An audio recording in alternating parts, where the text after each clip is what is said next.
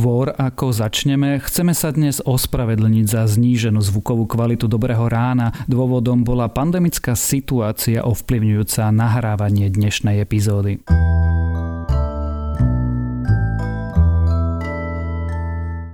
Pandémiu nezvládame, kolabujú nemocnice, v prepočte na obyvateľov nám zrejme zomiera na koronavírus najviac ľudí na svete. Marek Krajčí však napriek tomu zostáva ministrom zdravotníctva. O jeho konci však hovoria už aj v koalícii. Dnes je streda 24. februára, meniny má Matej a dnes by malo byť pekne, jasno, prípadne trochu zamračená obloha, ale za to výrazne teplo. Denné teploty by sa mohli vyšplhať na 11 až 17 stupňov. Počúvate Dobré ráno. Denný podcast denníka Sme dnes s Tomášom Prokopčákom. Tak, hodina investovania v troch krokoch môže začať. Veď predsa nedovolíme našim financiám sedieť v kúte. A ideme. Raz, dva, tri, odpoviem na otázky. Dva, dva, tri, vyberám fond. Tri, dva, tri, nastavujem trvalý príkaz. A teraz všetci spoločne. Raz, dva, tri, raz, dva, tri. Jednoduché kroky a pozrite sa. Krása. Už to máte v malíčku. Roztancujte svoje financie vďaka online investovaniu cez ČSOB Smart Banking. Aj z vás sa môže stať investor. Chce to iba tréning. ČSOB. Pre vás osobne. S investíciou do fondu je spojené aj riziko. Viac informácií na ČSOB.sk.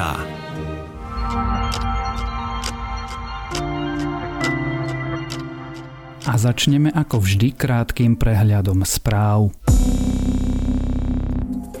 Premiér Igor Matovič si včera zavolal vedcov, aby sa ich spýtal, ako v pandémii ďalej. Začiatkom týždňa totiž pripustil, že situácia je zlá a vymkla sa nám spod kontroly.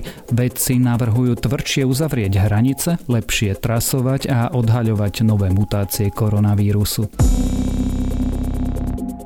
Skupina dobrovoľníkov spustila COVID Helper, ktorý má pomáhať chorým pri liečbe a pri vyhodnocovaní situácie. Formulár by nemal nahradiť lekára, naopak má ľuďom pomôcť v rozhodnutí, kedy zavolať sanitku, kedy lekárovi a kedy zostať v pokoji doma. Cieľovou skupinou projektu sú ľudia pozitívne testovaní na koronavírus i tí, ktorí COVID prekonali, no majú dlhodobé zdravotné problémy.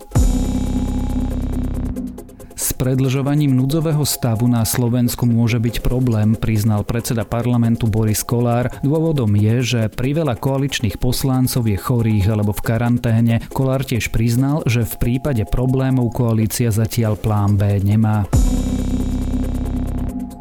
Minulý rok bol celosvetovo najteplejším rokom za posledných 140 rokov. Na Slovensku bol rok 2020 tiež abnormálny a zaradil sa medzi 10 najteplejších rokov zaznamenaných od začiatku meteorologických meraní, čo potvrdil Slovenský hydrometeorologický ústav. Najteplejšími mesiacmi v porovnaní s ich priemernými teplotami boli február a december. Polsko a Maďarsko už plánujú, ako dať zaočkovaným občanom viac voľnosti. Maďarsko napríklad zavedie očkovací pas pre tých, ktorí majú za sebou aj druhú dávku vakcíny. Polsko zase zavedie elektronický vakcinačný pas. A ak vás tieto správy zaujali, viac nových nájdete na webe Deníka Sme alebo v aplikácii Deníka Sme. Výmena ministra je normálny politický akt, lenže u nás to, ako si nejde presnejšie, ministrom zdravotníctva je stále Marek Krajči napriek tomu, že o jeho konci nerozpráva už len opozícia, predstaviť si ho vie aj prezidentka či koaličný partner Olano. Dôvodov by bolo viacero, no jeden je najdôležitejší. Na Slovensku katastroficky nezvládame pandémiu koronavírusu. Je teda na stole koniec ministra, prečo ním zostáva a či naozaj by ho nik nemohol nahradiť, pýtať sa dnes budem politického komentátora denníka SME Petra Tkačenka. keď Marek Krajčí, ten, ktorý bol zodpovedný a doslova prosil ostatných ministrov, aby zodpovední boli, má byť e, dnes odvolávaný, tak ja by som bol radšej, aby odvolávaní boli tí, ktorí hovorili, otvorme reštaurácie, otvorme obchody a blokovali či už e, nákupy testov, alebo prísnejšie lockdowny, či už e, pred Vianocami. Alebo... Peter, keď sa povie Marek Krajči, čo je tvoja prvá asociácia? Ja musím povedať, že je to asi ten jeho povestný úsmev. Ja si proste ho predstavím na nejakej z ich náboženských uh, seans, ako sa tam on takým svojím špecifickým spôsobom usmieva, ale nie som si istý, či práve na toto si sa ma pýtal. Potom je asi taká najintenzívnejšia asociácia moja tlačovka predsedu vlády Igora Matoviča niekedy v jeseni minulého roka, keď nám vtedy tak zápalisto vysvetľoval, že Marek to dal. Vtedy sa vlastne rozsypalo trasovanie a počet denných prípadov e, závratne stúpal. Ešte sme boli veľmi ďaleko od e, dnešnej situácie, ale e, všetci príčetní ľudia už sa veľmi dôrazne náhlas pýtali, čo je toto za poriadky a či už nie je najvyšší čas vyvodiť politickú zodpovednosť. To bolo pred relatívne dlhším časom. A kým je Marek Krajčí ministrom? Najjednoduchšie by bolo asi povedať, že že slabým, respektíve neschopným dosahovať e, výkony a prinášať výsledky, ktoré sa od neho požadujú. Ono je, možno, že tie okolnosti sú veľmi náročné, to bez pochyby, ale prostý fakt je ten, že my sme sa od e, veľmi luxusnej pozície v ktorej sme boli povedzme cez leto, sme sa prepracovali a to už je naozaj verklikovanie a opakovanie toho, čo všetci vedia na, najhoršie miesta na svete. No tak je úplne zrejme, že svoju úlohu nezvládol. Potom aj to, čo vidíme na iných frontoch, že ak, akým spôsobom sa venuje výmene personálnych kádrov, že nevie rozlíšiť podstatné od nepodstatného.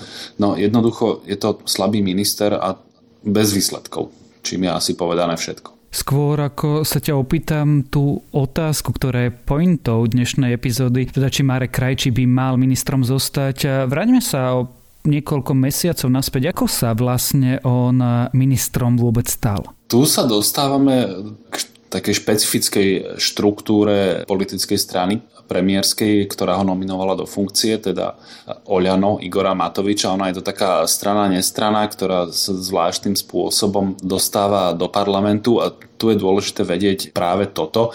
Totiž Marek Krajčí spoločne aj s ďalšími takými e, významnejšími tvárami Oľano, s pakrukými nápadne treba minister financí Eduard Heger, sú reprezentanti takých skúsim to povedať e, miernejšie povedzme nábožensky založených skupín. To sú totiž celé také siete, ktoré v slovenskej spoločnosti existujú. Možno, že veriaci občania o tom vedia viac ako ja. Ja som o tom vedel veľmi málo. Ja som si to vlastne uvedomil až s príchodom Oľano, že existuje niečo, za komunizmu by sa to nazvalo asi podzemná církev, dneska to tak nie je, ale jednoducho také relatívne široké, hoci relatívne voľné náboženské zväzky, ktoré spolu čulo komunikujú, majú svojich lídrov, predstaviteľov, o ktorých širšia verejnosť nevie. Ich možno nie sú stá tisíce tých ľudí, ale 10 tisíce sú ich temer isto a oni spoločne, keď zacielia svoju silu nejakým smerom, tak vedia poskytnúť relatívne veľký politický kapitál. No a takýmto spôsobom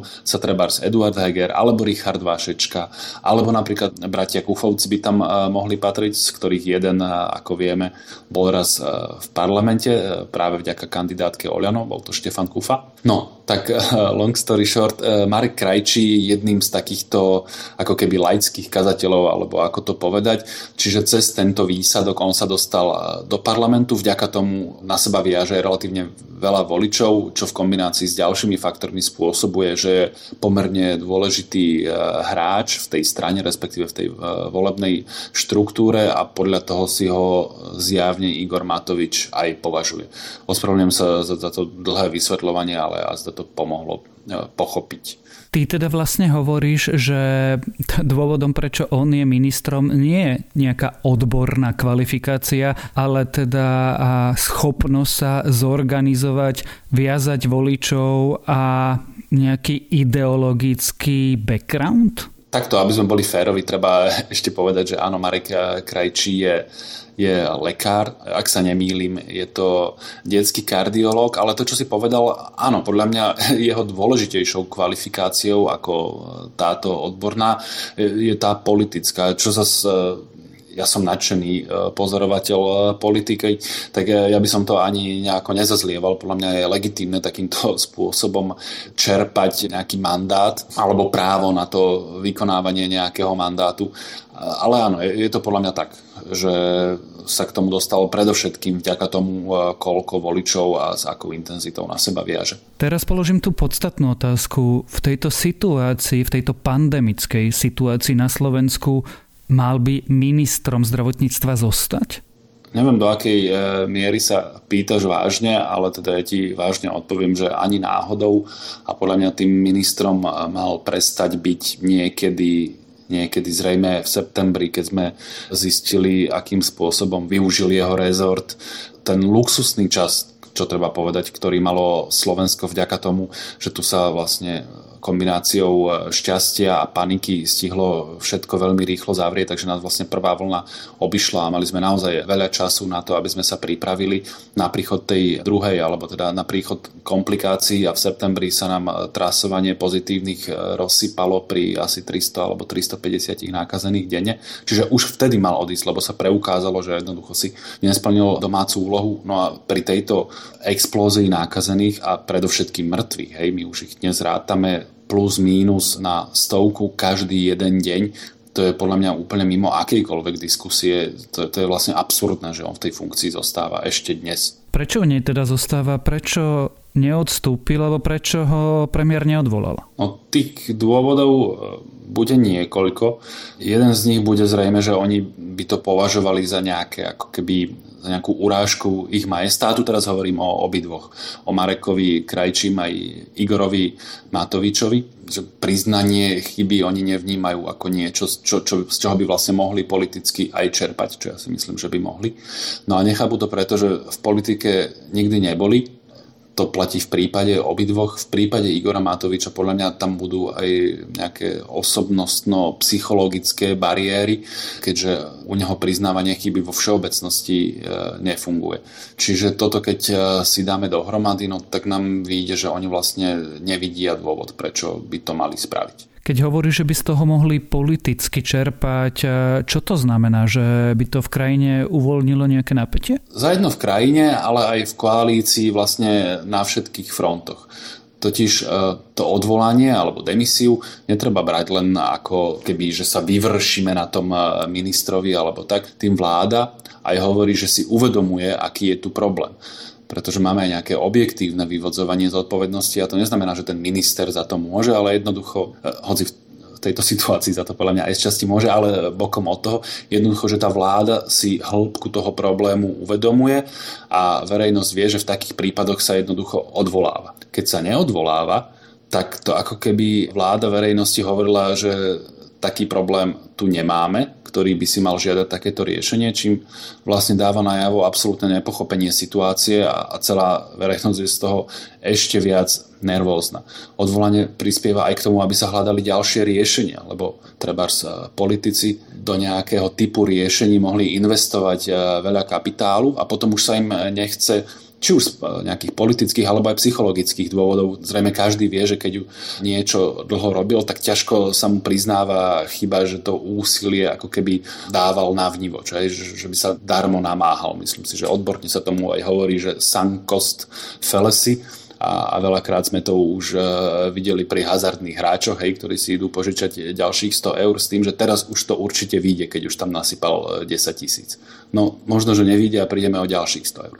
Čiže výmena tohto ministra umožňuje aj zmeniť tú politiku, lebo ten predchádzajúci by to treba nedokázal. A takto by sme našli ešte mnoho ďalších dôvodov. Sú tam dôvody vo vzťahu napríklad ku koaličným partnerom. Hej, Igor Matovič by si za to trebárs mohol niečo vypýtať a tak ďalej. Jednoducho držanie Mareka Krajčího vo funkcii nedáva zmysel eh, na žiadnom fronte. To je, to je jednoducho len hlúpe. Je to ale udržateľné, je jeho pozícia udržateľná, keď samozrejme okrem opozície dnes o jeho konci hovorí, alebo to aspoň naznačuje aj Zuzana Čaputová, aj za ľudia, aj SAS a včera o tom začal rozprávať aj Boris Kolár a Smerodina. Ja som zatiaľ nevidel nejakú nástojčivosť eh, z ich strany. Čiže zatiaľ by som vlastne povedal, že je to na ľubovôli predsedu vlády a nevidím zatiaľ pohnútky vo zvýšku tých koaličných strán a podľa mňa v prvom rade to musia byť e, za ľudia a SAS, pretože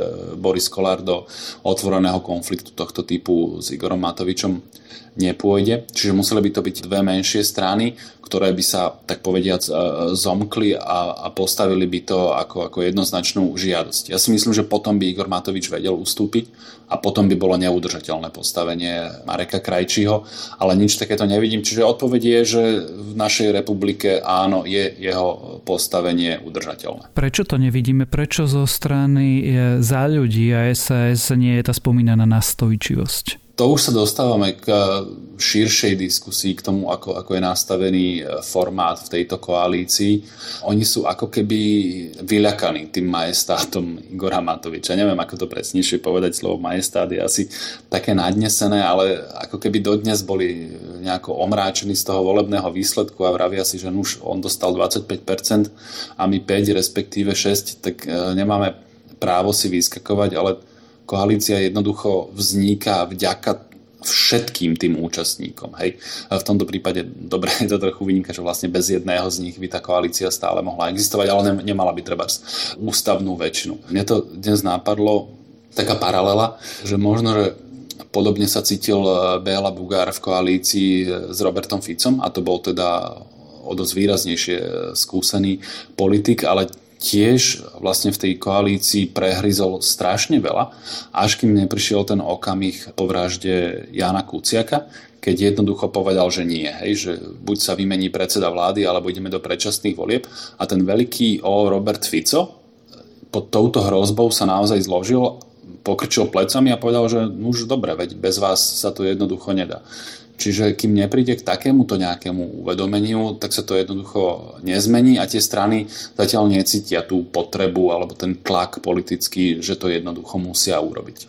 A kým sa to nezmení, tak eh, podľa mňa nezmení sa ani ten eh, typ ich správania. Napriek tomu, čo práve hovoríš, eh, položím tú otázku trošku inak. Podľa teba Zostane Marek Krajči ministrom zdravotníctva? To záleží, zrejme sa pýtaš dokedy alebo tak, ale povedzme, že že najbližší mesiac ešte ministrom zdravotníctva bude.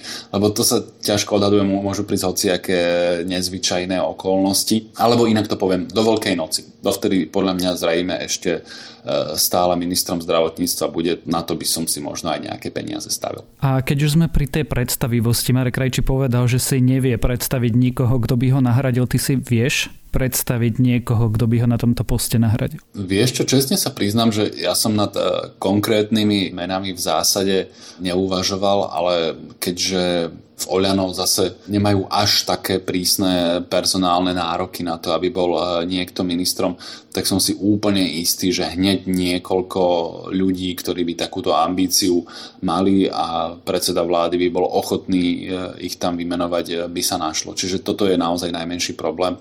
Ak si s týmto Marek Krajčí robí hlavu, že za seba nevidí náhradu, tak tento problém sa dá naozaj veľmi rýchlo riešiť. Samozrejme otázky o vyvodzovaní politickej zodpovednosti zodpovednosti, najmä v médiách, je naozaj množstvo článkov, komentárov a názorov, ktoré sa týkajú vyvodzovania politickej zodpovednosti či už premiéra alebo ministra zdravotníctva. Chcem povedať, že tie otázky považujem za legitímne, pretože tá situácia je mimoriadne vážna, ale odpoveď na tieto otázky môže dať iba vláda samotná, respektíve vládna koalícia. Myslím si, že nejakým spôsobom zreflektovať e, aktuálnu situáciu je absolútna nevyhnutnosť. Je to dôležité aj kvôli tomu, že treba dať signál ľuďom, že aj vládni predstavitelia vnímajú, že tá situácia je naozaj kritická. Dosiahnuť prvenstvo v tejto kategórii, v počte úmrtí ľudí na Slovensku, na svete je, je naozaj že tragická správa. Tak eh, uvidíme, či Marek Krajčí aj naďalej zostane ministrom zdravotníctva. O ňom O tom, ako ministruje a či zvláda pandémiu, sme sa rozprávali s politickým komentátorom denníka SME Petrom Tkačenkom. Tak, hodina investovania v troch krokoch môže začať. Veď predsa nedovolíme našim financiám sedieť v kúte. A ideme Raz, dva, tri, odpoviem na otázky. Dva, dva, tri, vyberám fond. Tri, dva, tri, nastavujem trvalý príkaz. A teraz všetci spoločne. Raz, dva, tri, raz, dva, tri, raz, dva, tri, raz, dva, tri. Tri jednoduché kroky a pozrite sa. Krása. Už to máte v malíčku. Roztancujte svoje financie vďaka online investovaniu cez ČSOB Smart Banking. Aj z vás sa môže stať investor. Chce to iba tréning. ČSOB. Pre vás osobne. S investíciou do fondu je spojené aj riziko. Viac informácií na ČSOB.sk.